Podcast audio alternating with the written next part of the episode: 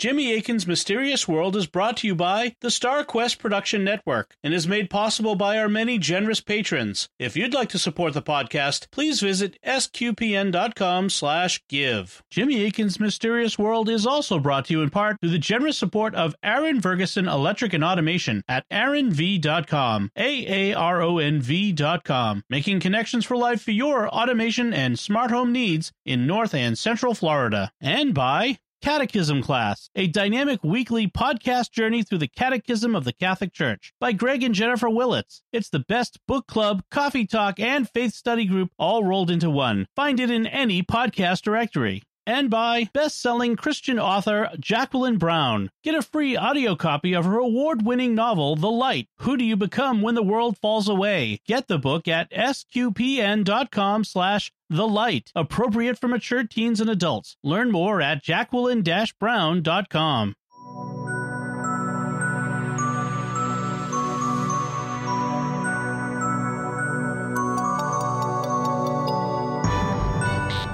You're listening to episode 167 of Jimmy Akin's Mysterious World, where we look at mysteries from the twin perspectives of faith and reason. In this episode, we're talking about the Son of Sam killings. I'm Dom Bettinelli, and joining me today is Jimmy Akin. Hi, Jimmy. Howdy, Dom. Folks, stick around to the end of the episode. We're going to have your feedback on our recent episodes on Nostradamus and on Gloria Ramirez, the so called toxic woman. But first, in 1976, a terrifying series of crimes began in New York City. Young couples and women with long dark hair were being shot, apparently at random. They were being shot with 44 caliber bullets, so the press dubbed their attacker the 44 caliber killer. Soon, however, the killer gave himself a new name, the Son of Sam. In August of 1977, 44 years ago this month, David Berkowitz was arrested for the crimes. The press began reporting that he'd been given his orders to kill by a 6,000 year old spirit in a dog named Sam. Berkowitz confessed to the crimes, but doubt remains about whether he was the only person involved. What happened in the Son of Sam crimes? Who is David Berkowitz? And did he really act alone? That's what we'll be talking about on this episode of Jimmy Akin's Mysterious World. So, Jimmy, what do we need to say to begin? Today we're dealing with a true crime mystery involving multiple murders. So, as always, we will be keeping the discussion clinical and we won't be dwelling on gory or sensationalistic details.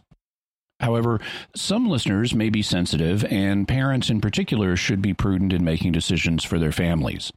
Because of the complexity of this case, it'll need to be a two parter, but then we'll be back to the more typical type of episodes the week after because I don't like to do true crime too often. Okay.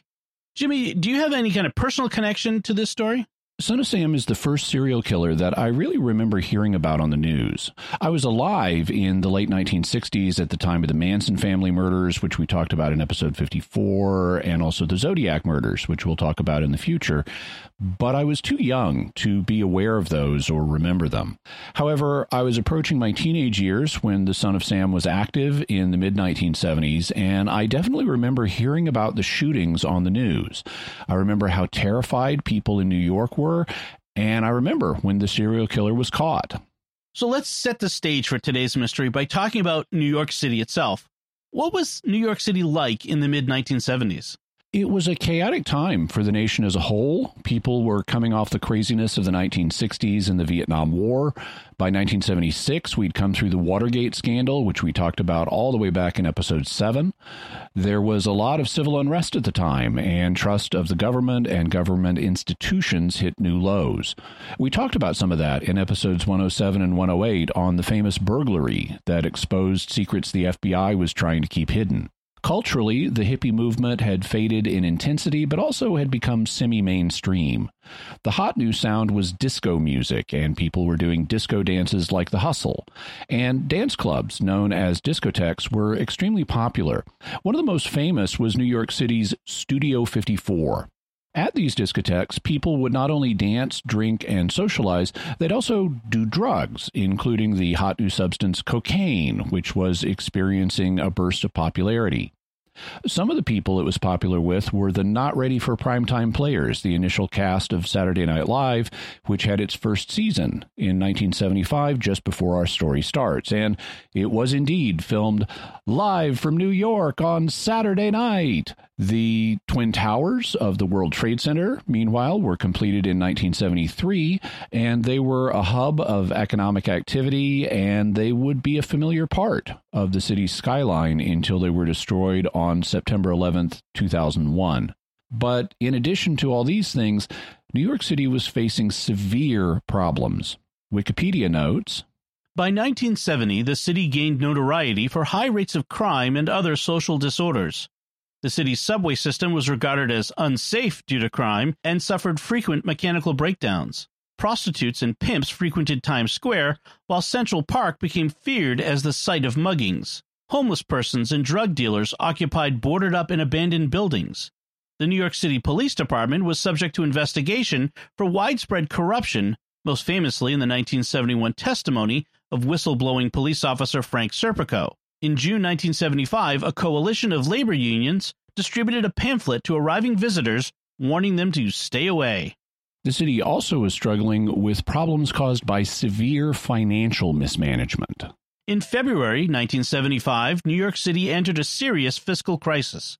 Under Mayor Abraham Beame, the city had run out of money to pay for normal operating expenses, was unable to borrow more, and faced the prospect of defaulting on its obligations and declaring bankruptcy. The city admitted an operating deficit of at least $600 million, though the actual total city debt was more than $11 billion, and the city was unable to borrow money from the credit markets.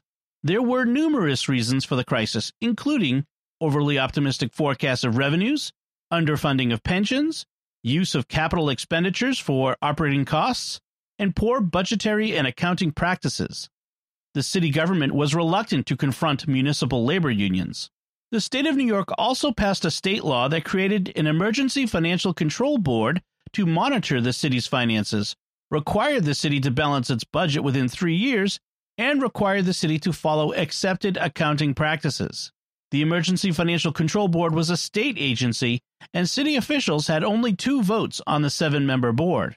The board took full control of the city's budget. It made drastic cuts in municipal services and spending, cut city employment, froze salaries, and raised bus and subway fares. The level of welfare spending was cut. Some hospitals were closed, as were some branch libraries and fire stations. But the city was still a financial mess and was heading towards defaulting on its loans. City officials were desperate and sought a bailout from the federal government. But President Gerald R. Ford didn't want to simply let the city officials off the hook for their financial mismanagement. When he declined to give them a bailout on the terms they requested, the New York Daily News ran a famous headline which said, Ford to city, drop dead. But after further negotiation, he eventually did grant a bailout. Ford later signed the New York City Seasonal Financing Act of 1975, a congressional bill that extended $2.3 billion worth of federal loans to the city for three years. In return, Congress ordered the city to increase charges for city services, to cancel a wage increase for city employees, and to drastically reduce the number of people in its workforce. So, yeah, it was a crazy time in New York City. And as we turn the corner from 1975 into 1976, we enter the bicentennial year. And this was a big deal all across America, as I well remember. The bicentennial was the 200th anniversary of the Declaration of Independence, so there were big patriotic celebrations all across the United States. And that included a big celebration of 16 tall ships in New York Harbor on July 4th, Independence Day. Later that same month, from July 12th to 15th, the Democratic National Convention was held at Madison Square Garden in New York City, and it nominated future President Jimmy Carter and his running mate Walter Mondale. That brings us to the beginning of today's mystery. And how will we be covering this mystery? To get the basic facts on the table, we need to look briefly at eight attacks that took place between July 1976 and July 1977, a period of just over a year. We will not be dwelling on unpleasant details, but we'll be sticking just to the basic facts along with key information that will be important going forward. Initially, I was going to tell this story using sound clips from 1970s news programs, but they tended to be more sensationalistic and scarier, and I didn't want to put the listeners through that, even though it would make it more emotionally compelling. The fact is, situations of this type are extremely rare, and the vast majority of people don't have to worry about things like this happening to them or anybody at all they know. And I wanted to keep the emotional temperature low and as non fearful as possible. So I decided to stick with a minimal bare facts coverage of the events, stripped of the emotional side of things. Before we get started, though, we should mention the geography of New York City for those who aren't familiar with it. New York has five geographical divisions known as boroughs the Bronx, Brooklyn, Manhattan, Queens, and Staten Island. Of the eight attacks, two occurred in the Bronx, five occurred in Queens, and one occurred in Brooklyn. Also, you'll be glad to hear that not everybody died. In fact, about half the people involved survived. Okay, let's begin then. When was the first attack? It took place at 1:10 a.m. on Thursday, July 29th, 1976, so right at the end of July. Two young women who were neighbors had just gotten home from a discotheque and they were sitting in their car talking. One was Donna Lauria, an 18 year old medical technician, and the other was her 19 year old friend Jody Valenti, who was a nurse. A man with a gun attacked them both. Donna Lauria was killed, but Jody Valenti survived. Afterwards, Jody gave a description of the killer to the police, who summarized it as follows Male, white, 30s, 5 foot 9, 160 pounds, curly dark hair, mod style, clean shaven, light complexion, wearing a blue polo shirt with white stripes, dark pants. Others also reported a man of similar description sitting in a yellow compact car before the shooting. Also, ballistics showed that the weapon he used was a 44 caliber bulldog revolver. And for people who may not be familiar with guns, 44s are large caliber guns, meaning the bullets are wide, almost 11 millimeters wide. A revolver is a type of handgun that has a revolving cylinder into which you fit the bullets rather than putting them into a removable clip. And a Bulldog is a type of revolver made by the Charter Arms Company. It features a revolving cylinder that holds five or six rounds of ammunition, so they're either five shooters or six shooters, and then you need to reload. But the key parts we need to remember are the fact that the attacker had dark, curly hair, and we also need to remember the yellow compact car. Okay, what about the second attack? It took place three months later on October 23rd. The people involved were Rosemary Keenan, an 18 year old college student, and her boyfriend, Carl Denaro, a 20 year old security guard. They also were sitting in a car when someone shot at them. Both survived, but neither saw the attacker. Once again, the attacker used 44 caliber bullets, but the police at this point did not realize the attacks were connected. What happened in the third attack? It took place a month later on November 27th. The people involved were Donna DeMasi, a 16 year old high school student, and her friend Joanne Lomino, an 18 year old high school student. They had returned home after midnight from a movie and they were sitting on the porch talking. A man approached them and shot them with a 44. Both survived, but Lomino was paralyzed by the attack. In his book, The Ultimate Evil, author Maury Terry summarizes the girl's description of the attacker this way He was dressed in what appeared to be a green, form fitting, three quarter length coat, perhaps an army fatigue jacket. He was slim, about 150 to 160 pounds, and stood about 5 feet 8. His hair was longish, straight, parted, and dirty blonde in color. His eyes were a piercing dark brown. For our purposes, it is important to note that the attacker had straight hair that was dirty blonde and parted. Still, the police did not connect the crimes. And what happened in attack number four? We now move forward two months and turn the corner into 1977. At 12:40 a.m. on January 30th, the next attack occurred. The people involved were John Diel, a 30-year-old bartender, and his fiancée, Christine Freund, a 26-year-old secretary. They were sitting in his car after seeing the boxing movie Rocky, which was then in theaters. When they were attacked, Diel drove the car away to escape, but Christine had been fatally wounded and died. Neither saw the attacker, but the police now recognized a pattern in the attacks. They all involved a 44 caliber gun. They all took place late at night. The victims did not know their attacker, who seemed to strike without motive, and the attack seemed to involve young women with long dark hair, although that would later prove to be an illusion.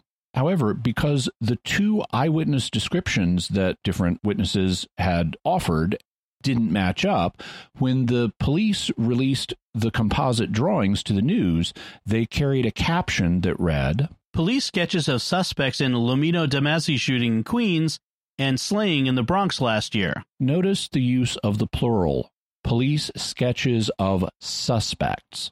And then what happened in the fifth attack? It took place just over a month later on March 8th. This time the attack took place much earlier in the evening at 7:30 p.m. Virginia Voskerichian, a 19-year-old college student, was walking home when she was shot with a 44 and killed.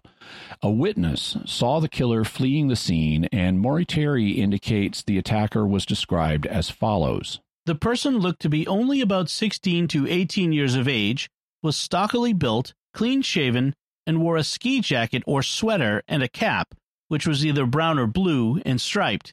He appeared to be about five feet seven. In this case, the attacker was described as much younger than in the previous cases.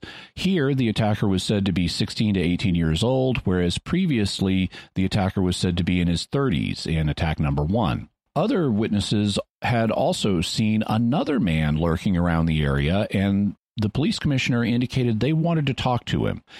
He was described this way in the New York Times. The commissioner gave the following description of a person wanted for questioning in the murders male, white, between 25 and 30 years of age, between 5 feet 10 inches and 6 feet tall, medium build, well groomed, with dark hair combed straight back. So the second man was 25 to 30 and had dark hair combed straight back. Also, it was at this time that people started referring to the attacks as being committed by the 44 caliber killer. Press coverage of the crimes increased nationally and globally, with papers like the Vatican's L'Osservatore Romano and the Soviet Union's Izvestia covering them. This was the point at which my memories of the case start to kick in, with the connection of the crimes, the increased national press coverage, and the use of the name the 44 caliber killer. I remember this period before the arrest was made when I was a preteen in Arkansas watching the news on TV. Because the attacks seemed to involve women with long dark hair, many in the press were speculating that the 44 caliber killer had some kind of grudge against such women that he hated them and was taking out his rage on them. And when was attack number 6? Just over a month later, at 3 a.m. on April 17th, the people involved were Alexander Esau, a 20 year old tow truck driver, and Valentina Suriani, an 18 year old college student. They were sitting in a car when both were shot with a 44 and killed. This time, the killer left a letter at the scene of the crime. It was handwritten, mostly in capital letters, and it was addressed to NYPD Captain Joseph Borelli. It also included what looked like deliberate misspellings, such as spelling women W E M O N, Weemon instead of women. This use of deliberate misspellings echoes the Zodiac killer, who had done something similar in his letters just a few years before, as we'll discuss in the future. The letter in this case read Dear Captain Joseph Borelli, I am deeply hurt by your calling me a Weemon hater. I am not, but I am a monster. I am the son of Sam. I am a little brat. When Father Sam gets drunk, he gets mean. He beats his family. Sometimes he ties me up to the back of the house. Other times he locks me in the garage. Sam loves to drink blood. Go out and kill, commands Father Sam. Behind our house some rest.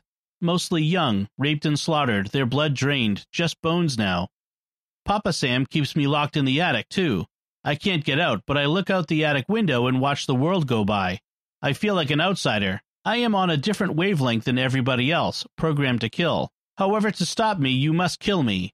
Attention, all police, shoot me first. Shoot to kill, or else. Keep out of my way, or you will die. Papa Sam is old now. He needs some blood to preserve his youth. He has had too many heart attacks, too many heart attacks. Ugh, me hoot, it hurts, sonny boy. I miss my pretty princess most of all. She's resting in Our Lady's house, but I'll see her soon.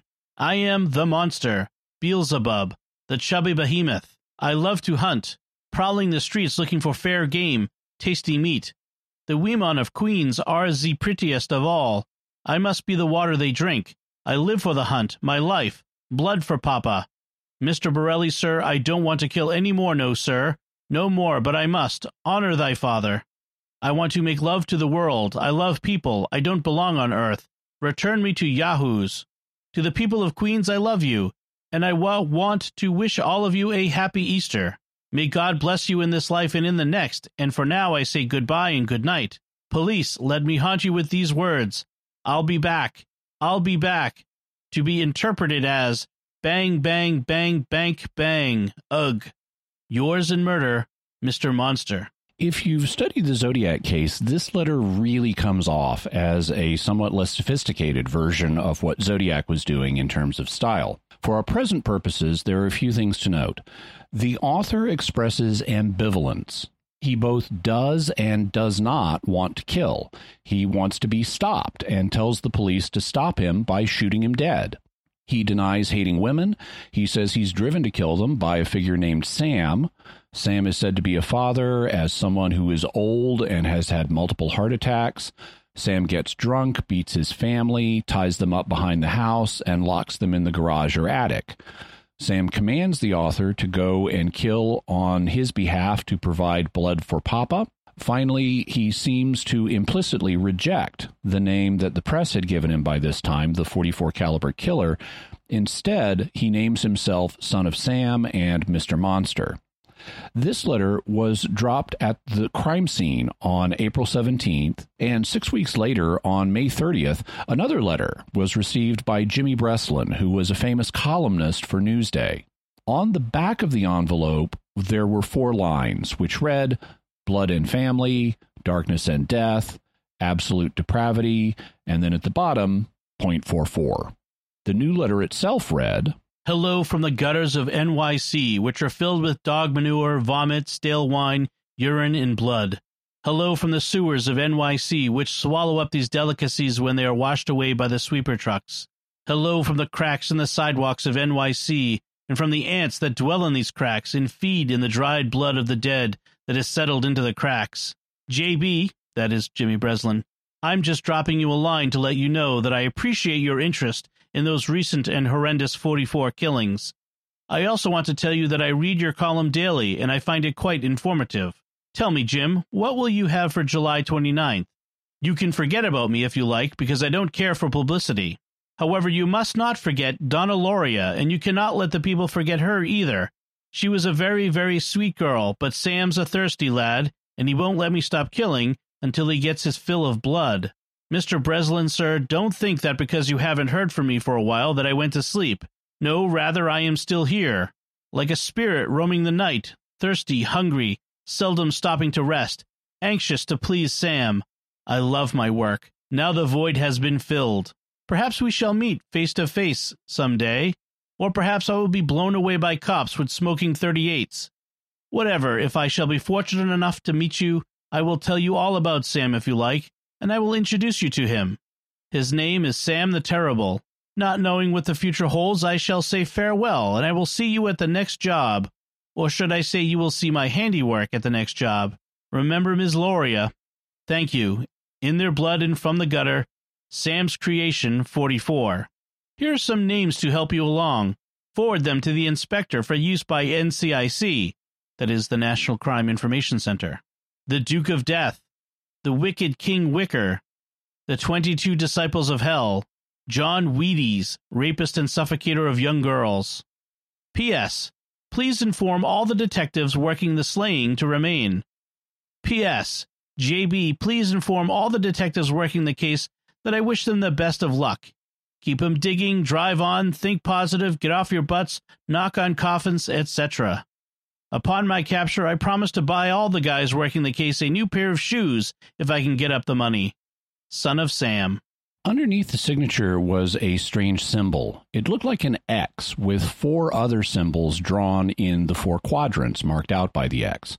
In the top quadrant, it had a cross, like a Christian cross. In the left quadrant, it had the female symbol, the circle with the cross or plus sign below it, also used for the planet Venus.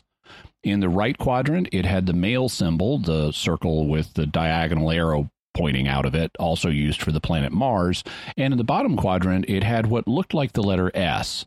You can see the Son of Sam symbol in the artwork for this episode. The Jimmy Breslin letter also was noticeably different than the one at the crime scene.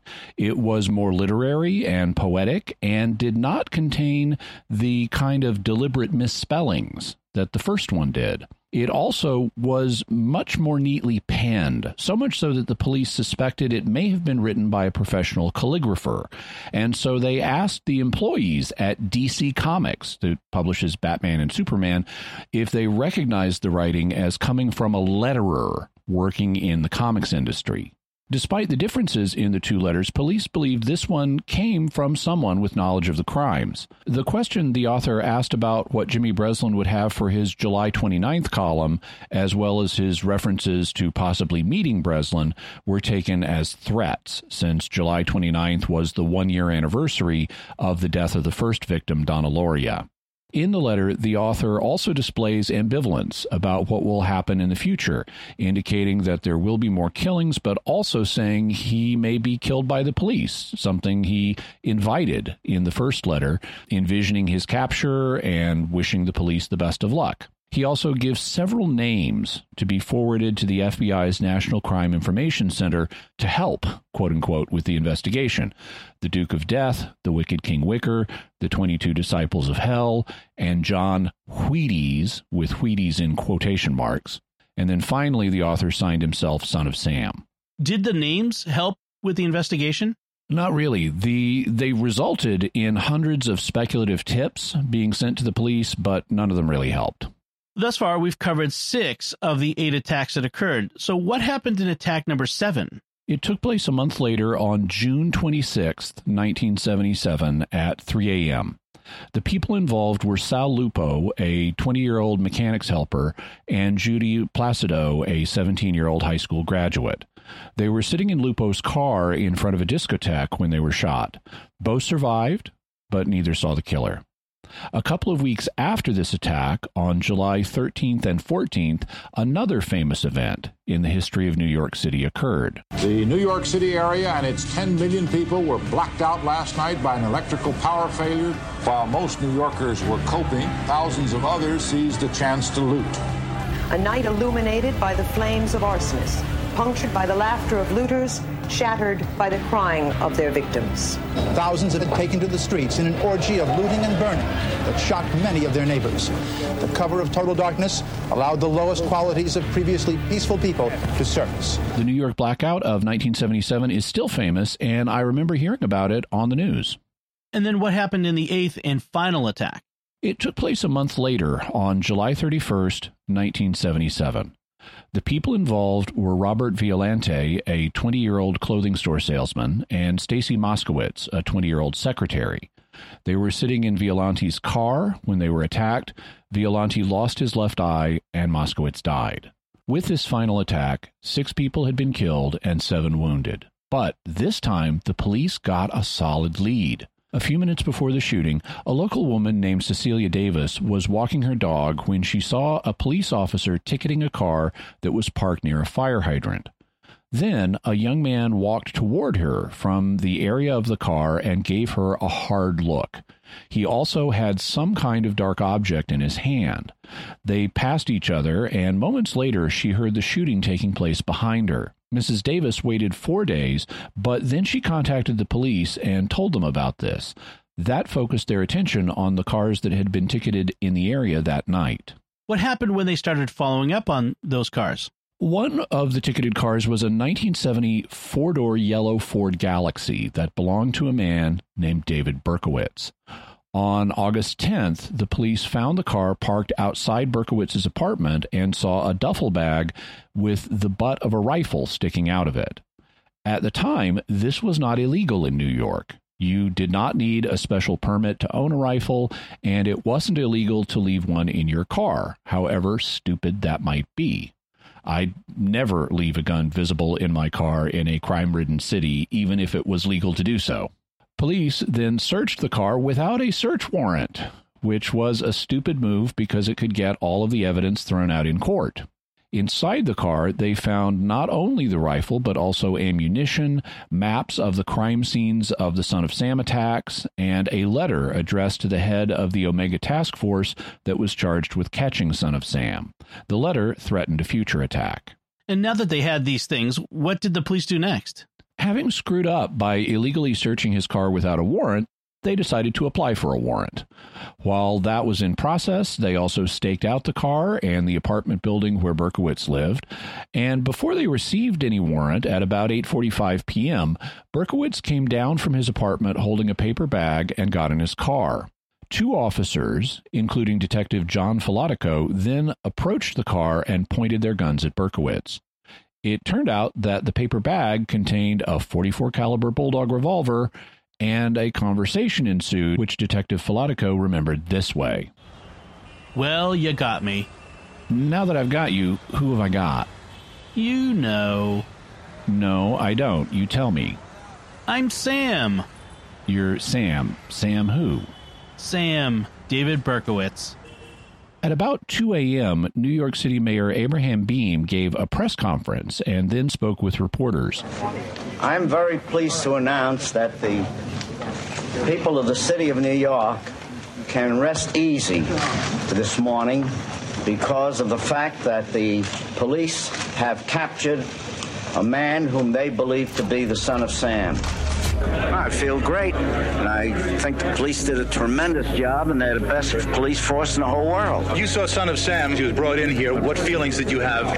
Well, I was a little surprised that uh, uh, I saw a person of his stature. He seemed to be a very uh, well-built, heavy person.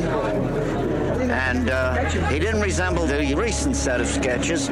Remember that. Berkowitz didn't resemble the recent sketches of the killer. And who was David Berkowitz? He was a 24 year old postal worker and former veteran. Soon afterwards, Berkowitz confessed to the attacks, all eight of them. He also made remarks that are somewhat unclear. Among other things, he referred to a dog that was owned by one of his former neighbors who was named Sam Carr, C A R R. The dog was a black Labrador retriever, and its name was Harvey. He also alluded to a multi thousand year old being called Sam who ordered him to kill. The way this was interpreted by the press, Berkowitz claimed the dog was possessed by this ancient spirit named Sam, and the dog gave him orders to kill. However, Berkowitz has since said that this was a misunderstanding, that he was really emotionally strung out, and while he did allude to the dog barking, and to the spirit named Sam, he did not claim that the spirit lived in the dog or that the dog ordered him to kill. But the idea that the dog was possessed by the spirit and gave him his orders is still one of the most famous things that the press reported about the case. What happened to Berkowitz after his arrest? On September 19th, he published a letter in the New York Post in which, among other things, he said things like, This is all a plot. And when I killed, I really saved many lives. You will understand later. People want my blood, but they don't want to listen to what I have to say. I am doomed now. My fate has already been decided. There are other sons out there. God help the world. That last statement about there being other sons was ambiguous and could mean more than one thing, as we'll discuss in the reason perspective. And the fact that Berkowitz was in communication with the press led to a wave of public concern. People were worried that he might sell his story to a writer, publisher, or movie producer and start raking in big bucks. Their moral sensibilities were outraged by the thought that the killer might reap financial profit from his crimes, and so the New York State Assembly passed a law to prevent this. Known as the Son of Sam Law, it was the first of its kind, and it served as a model for similar laws in other states. But there were potential problems with this type of law. As Wikipedia reports, Critics argued that the law infringed on freedom of speech and therefore violated the First Amendment and that son of Sam laws take away the financial incentive for many criminals to tell their stories, some of which, such as the Watergate scandal, were of vital interest to the general public. In 1987, lawyers for publishing company Simon & Schuster sued the New York authorities to prevent enforcement of the Son of Sam law with respect to a book they were about to publish called Wise Guy, written by Nicholas Pileggi. The book was about ex-mobster Henry Hill and was used as the basis for the film Goodfellas. The case reached the U.S. Supreme Court in 1991. In an 8 0 ruling, the court ruled the law unconstitutional. The majority opinion was that the law was over inclusive and would have prevented the publication of such works as the autobiography of Malcolm X, Thoreau's Civil Disobedience, and even the Confessions of St. Augustine. After numerous revisions, New York adopted a new Son of Sam law in 2001. This law requires that victims of crimes be notified whenever a person convicted of a crime receives $10,000 US or more from virtually any source. The law then attaches a springing statute of limitations, giving victims an extended period of time to sue the perpetrator of the crime in civil court for their crimes. This law also authorizes a state agency, the Crime Victims Board, to act on the victim's behalf in some limited circumstances. Thus far, the current New York law has survived court scrutiny. In certain cases, a son of Sam law can be extended beyond the criminals themselves to include friends, neighbors, and family members of the lawbreaker who seek to profit by telling publishers and filmmakers of their relation to the criminal. In other cases, a person may not financially benefit from the sale of a story or any other mementos pertaining to the crime. And so, Son of Sam laws continue to exist in modified form. With the press reporting that Berkowitz got his orders from a demon dog, how did the court assess his sanity? He had several evaluations, but the court found that he was competent to stand trial. And there's an interesting legal point that needs to be noted here. Competence to stand trial does not rule out an insanity defense. These are two different things. Competence to stand trial has to do with the accused state of mind during the trial itself, not when the crime was committed. U.S. law holds that a person has a right to be able to understand the charges against him and their consequences, to understand what is happening during the trial, and to help with his own defense. If a person is so out of it that he doesn't understand what's happening with the legal proceedings and can't help his lawyers with his defense, he can't be put on trial. Does that mean he gets a get out of jail free card? No, in the first place, somebody who is so mentally impaired that they're not competent to stand trial is not going to be released onto the street. They're going to be put in some kind of care facility. But second, lack of competence doesn't stop the trial from ever taking place, it just delays it. The prosecutors will still file charges. The court will order that the person be given psychological help so that they become competent to stand trial and then the trial can go forward. It's only in cases where a person is severely and permanently mentally handicapped, for example, in a case of mental retardation, let's say, that he's permanently incompetent for trial. But even in those cases, if the person is dangerous, he's not going to be let out onto the street. In any event, the court found Berkowitz competent for trial. He had enough understanding of the legal proceedings against him and the ability to help his lawyers with his defense if it's not the same thing as competence to stand trial, what's an insanity defense? It has to do with the person's mental state at the time the crime was committed rather than during the trial. It's a lot harder to use an insanity defense than you might think.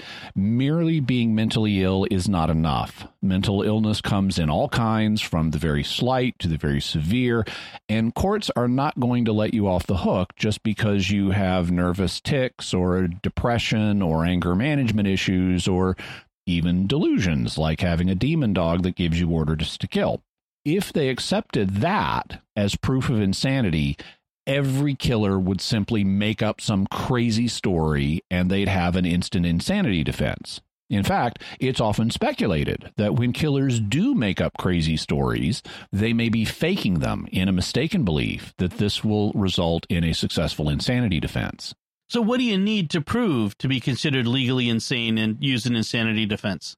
The specific requirements vary by jurisdiction in the United States, but to oversimplify it somewhat, you need to show that you did not know that society considers your actions wrong. And that society part is important because otherwise, every criminal would say, Well, I didn't know. I didn't think what I was doing was wrong. That's not the question. Did you know that society regards what you did as wrong?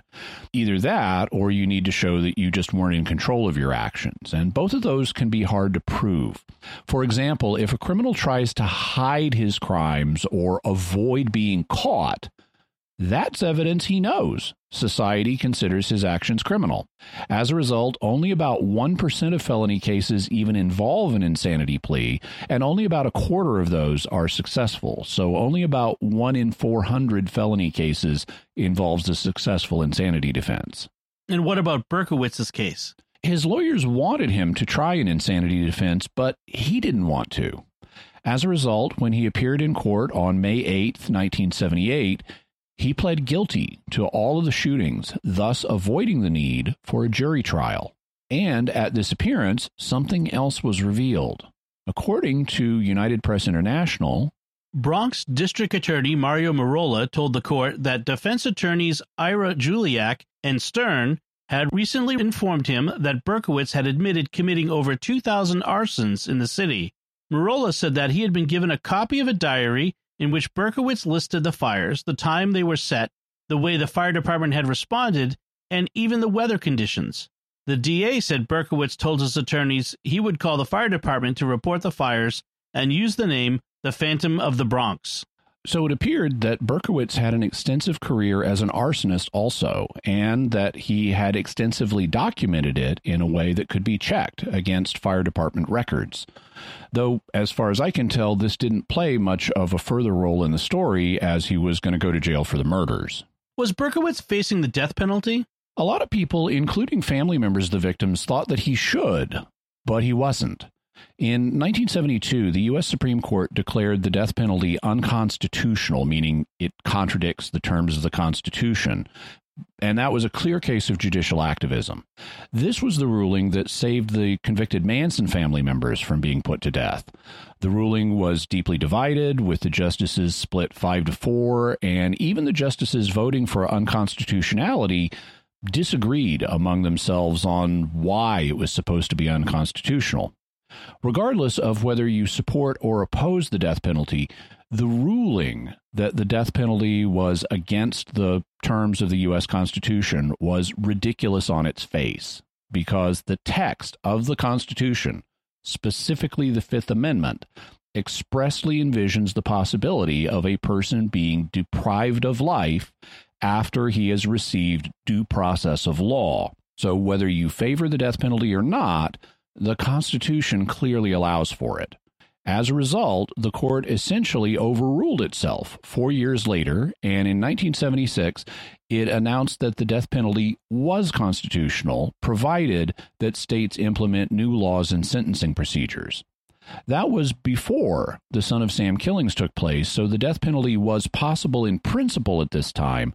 However, New York State did not revise its laws and reinstate the death penalty until 1995, almost 20 years later.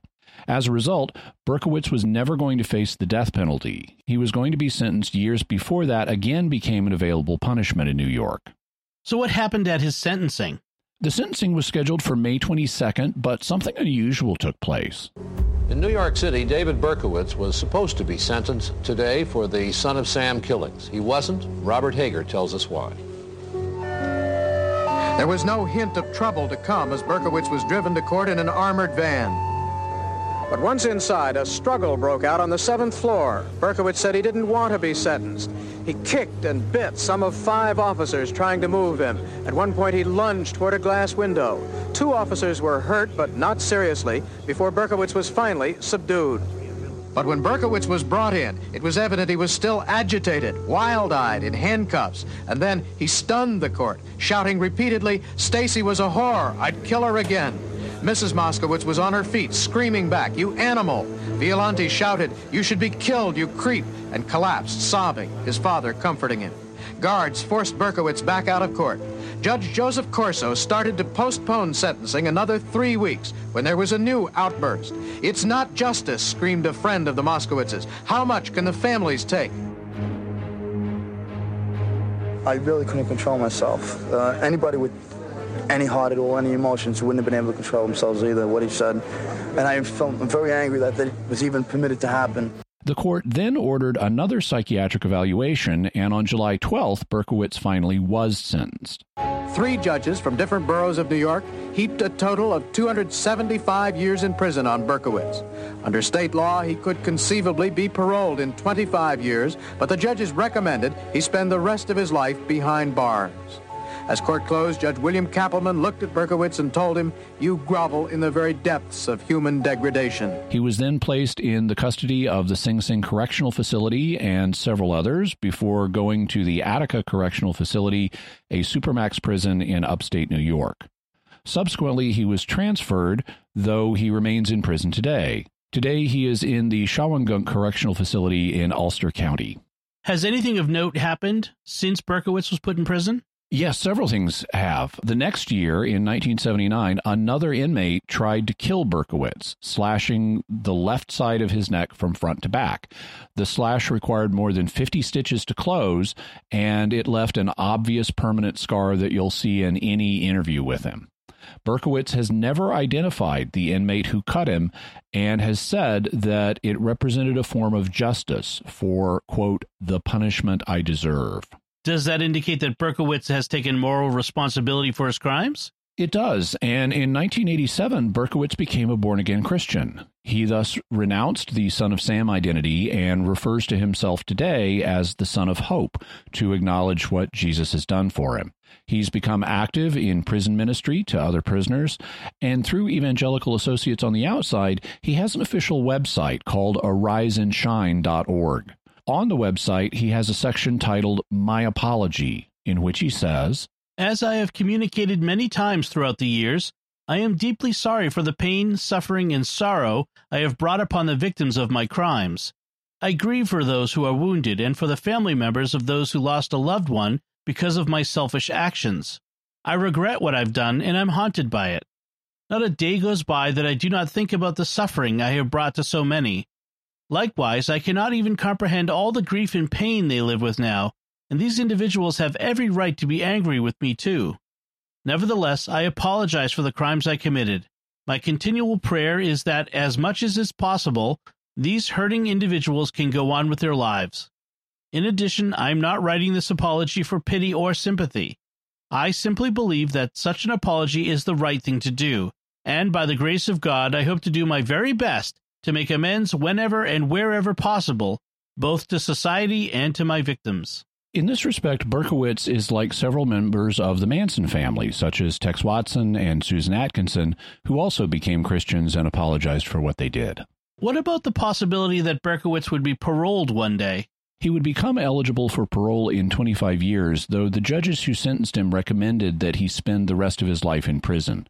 His first parole hearing was scheduled for 2002, and state law mandated a new hearing every two years after that.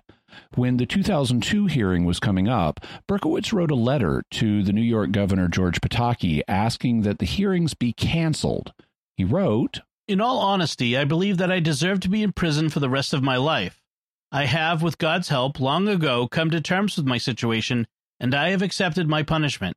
However, state law required that the hearings go ahead, so they did. And at that first hearing and all subsequent hearings, Berkowitz has been denied parole. The most recent hearing was scheduled for 2020, but was delayed due to the COVID pandemic. Berkowitz seems serious about having accepted his punishment. He has never asked to be released, and he sometimes skips the parole hearings altogether. And so he remains in jail to this day, still pursuing his prison ministry and trying to bring his fellow inmates to Jesus. The question is how much more to the story is there than what the public is aware of? Specifically, even though David Berkowitz confessed to killing all six people was he actually lying about this? And we'll get to the theories right after I take a moment to thank our patrons who make this show possible, including Kathleen M., Patricia N., Eric K., Anthony C., and John M. Their generous donations at sqpn.com slash give make it possible for us to continue Jimmy Akin's Mysterious World and all the shows at StarQuest.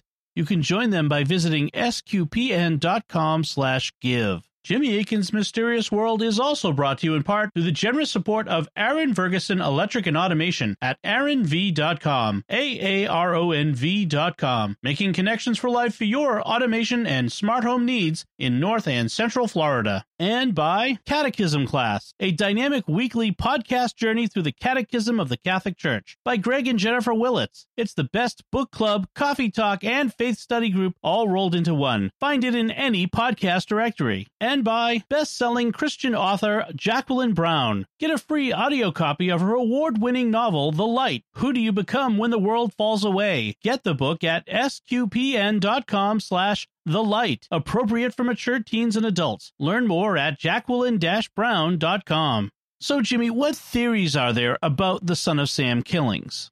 I'm not aware of anyone who thinks that David Berkowitz was completely innocent, but that's a possibility we should consider just for the sake of completeness. The conventional view is that he perpetrated all the attacks and that he acted alone, so we'll also definitely consider that.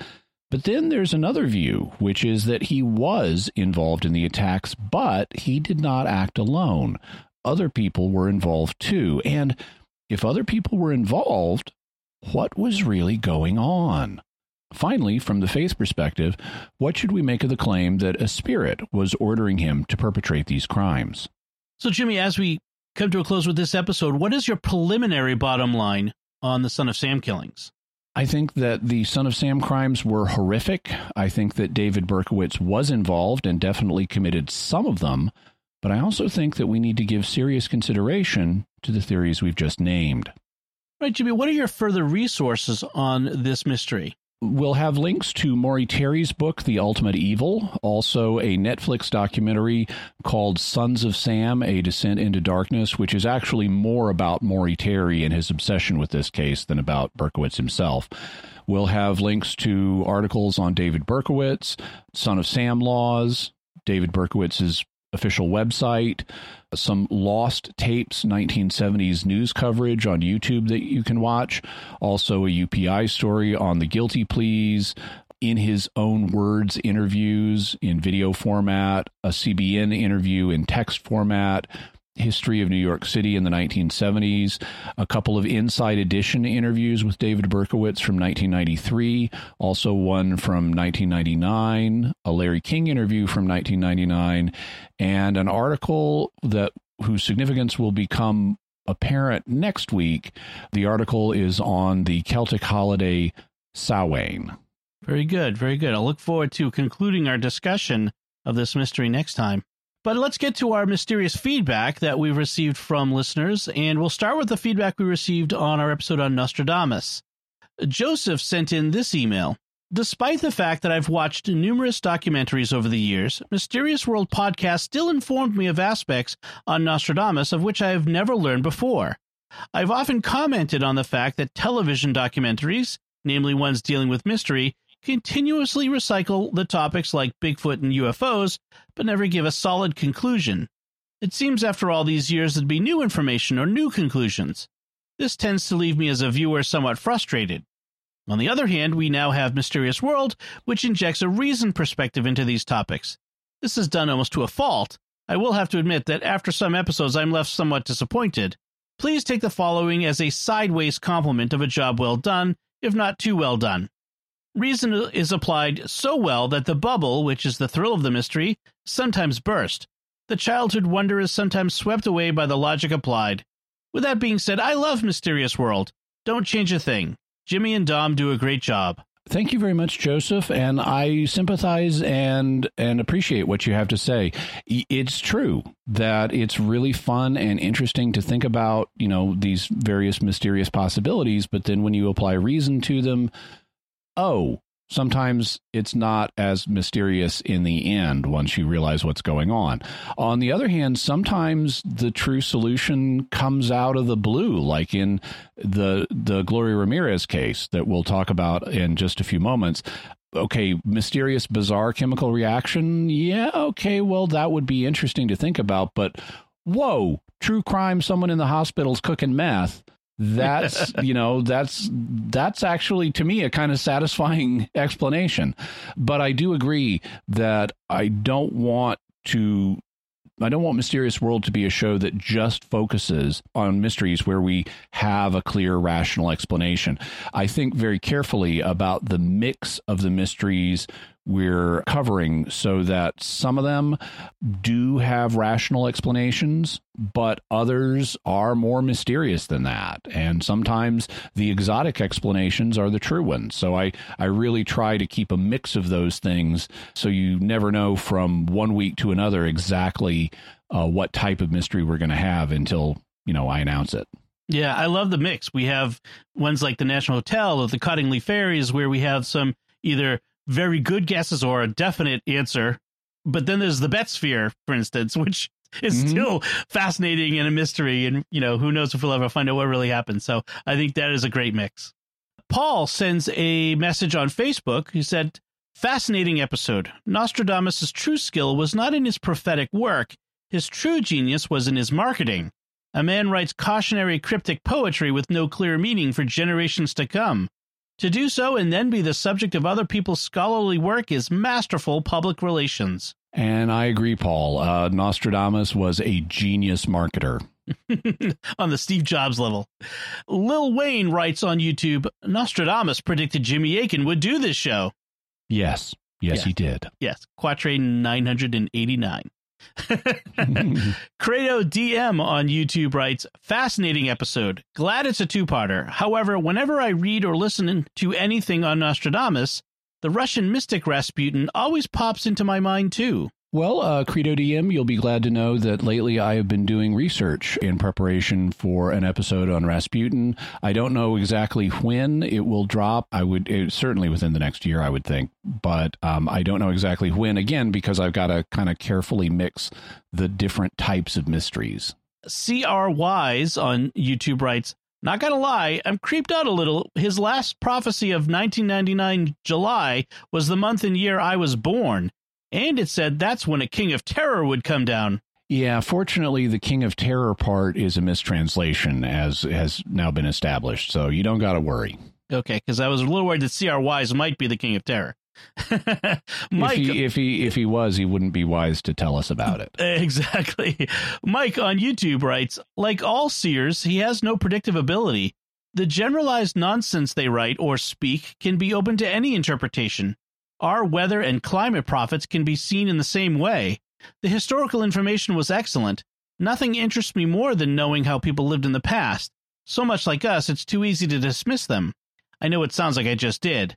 I love how his largest concern was remaining faithful and his willingness to work to take care of his large family. Yeah, I agree with Mike. I, I, find Nostradamus a fascinating figure just from a historical perspective. I think he's likable. I think he's sincere in the main. And even though I don't think he had really good predictive abilities, he's just a, a fascinating and likable guy. I would say, though, that I, I wouldn't say that all seers have no predictive ability. There are the biblical prophets, for example, and parapsychology indicates that there is uh, some statistical support for the idea of of humans having precognitive ability at times, even if it's not a particularly strong or reliable form of it. There is a statistical argument, at least, to be made there. Yes, check out the episodes on remote viewing for more on that. Steve Numerator writes on YouTube I see the signs and feel the call, an oracle to proclaim. In days to come, an inquisitive bearded one shall seek knowledge, then don his hat and boots, to call the delicate dance of faith and reason, a mystery to explore, as for the truth he shoots. Thanks, Jimmy and Dom, for another great episode. I predict there will be more of the same in the future. Thank you, and uh, I appreciate the vote of confidence, and I also appreciate the Nostradamus like quatrain. Very good. And now for some feedback on our episode on Gloria Ramirez, the toxic woman. Uh, David sent an email just to say, great episode. I was vaguely aware of this case, but your episode was really informative. I'm left feeling great sympathy for her family. Bad enough to lose a loved one, but to have her splashed across the media as the toxic woman is horrendous. Yeah, I I agree, and I'm glad that we were able to uh, humanize Gloria's story and give a different perspective than she's this bizarre woman with weird stuff going on in her body. Actually, no, she was a victim. So I was pleased to be able to present that side of things.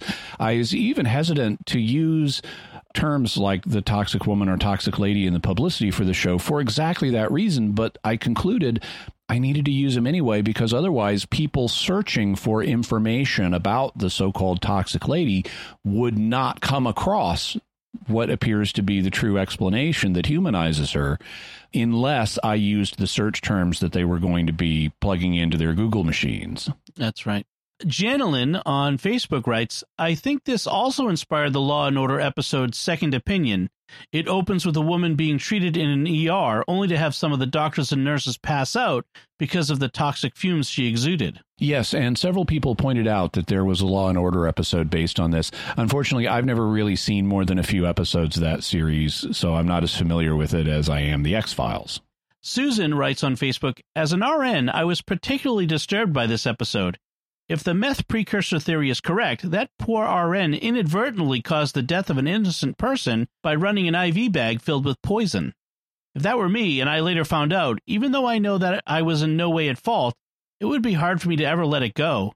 We trust what is in the bag or vial or package, etc., is truly what the label says it is. Disguising something toxic in this way seems like a different level of evil to me. It really would be. And even though the meth cookers weren't intending this to happen, mislabeling meth precursors as, you know, saline solution or whatever, it, it, it created a situation where exactly this kind of thing could happen. Doreen writes on Facebook As a nurse myself, I would be extremely offended at the idea of mass hysteria also. Good for them for refusing to let that be a reasonable explanation for this obvious failure somewhere in the hospital. Yeah, and I agree. If I was on the medical staff in the ER and they said, "Oh, this is just mass hysteria," it's like, dude, I'm trained to handle emergencies. That's right. why I'm stationed in the emergency room. Right. Scott Seal writes on YouTube One thing I've learned from this podcast over the years is that there's always additional information out there that could turn any understanding on, of any event on its head. Well, certainly the mysterious ones that we try to cover, yeah, there is always there's always more information and sometimes it will overturn one's understanding and so it's it's good to check and see what's out there. Steve Numerator on YouTube again writes Jimmy and Dom play Holmes and Watson to transform an X File story into a Breaking Bad episode. Brilliant. Thank you, Steve Numerator. We're glad you enjoyed it. Yeah, it definitely actually feels like something that could have been on Breaking Bad. So I agree with that.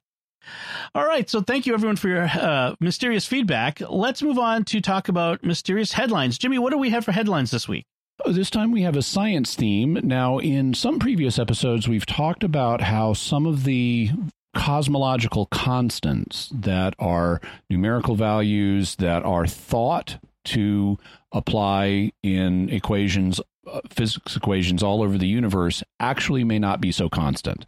Uh, we t- we've talked previously about how one of them, alpha, also known as the fine structure constant, which is related to the speed of light, uh, may vary historically. At some points in history, it may have been higher, at others, it may have been lower.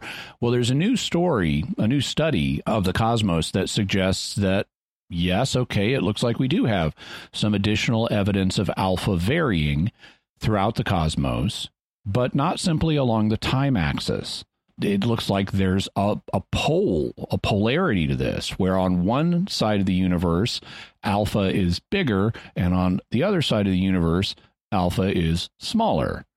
And uh, there are other hints that the universe may have a polarity in this way. So check out this video. It's by Anton Petrov, who makes really nice videos. He's very cautious. He says, "Look, this this doesn't mean we need to overturn the laws of physics. The study." Could be wrong. We need more studies to confirm this, but it is another piece of evidence that suggests that the constants that uh, we previously have regarded as truly constant may in fact vary. Hmm.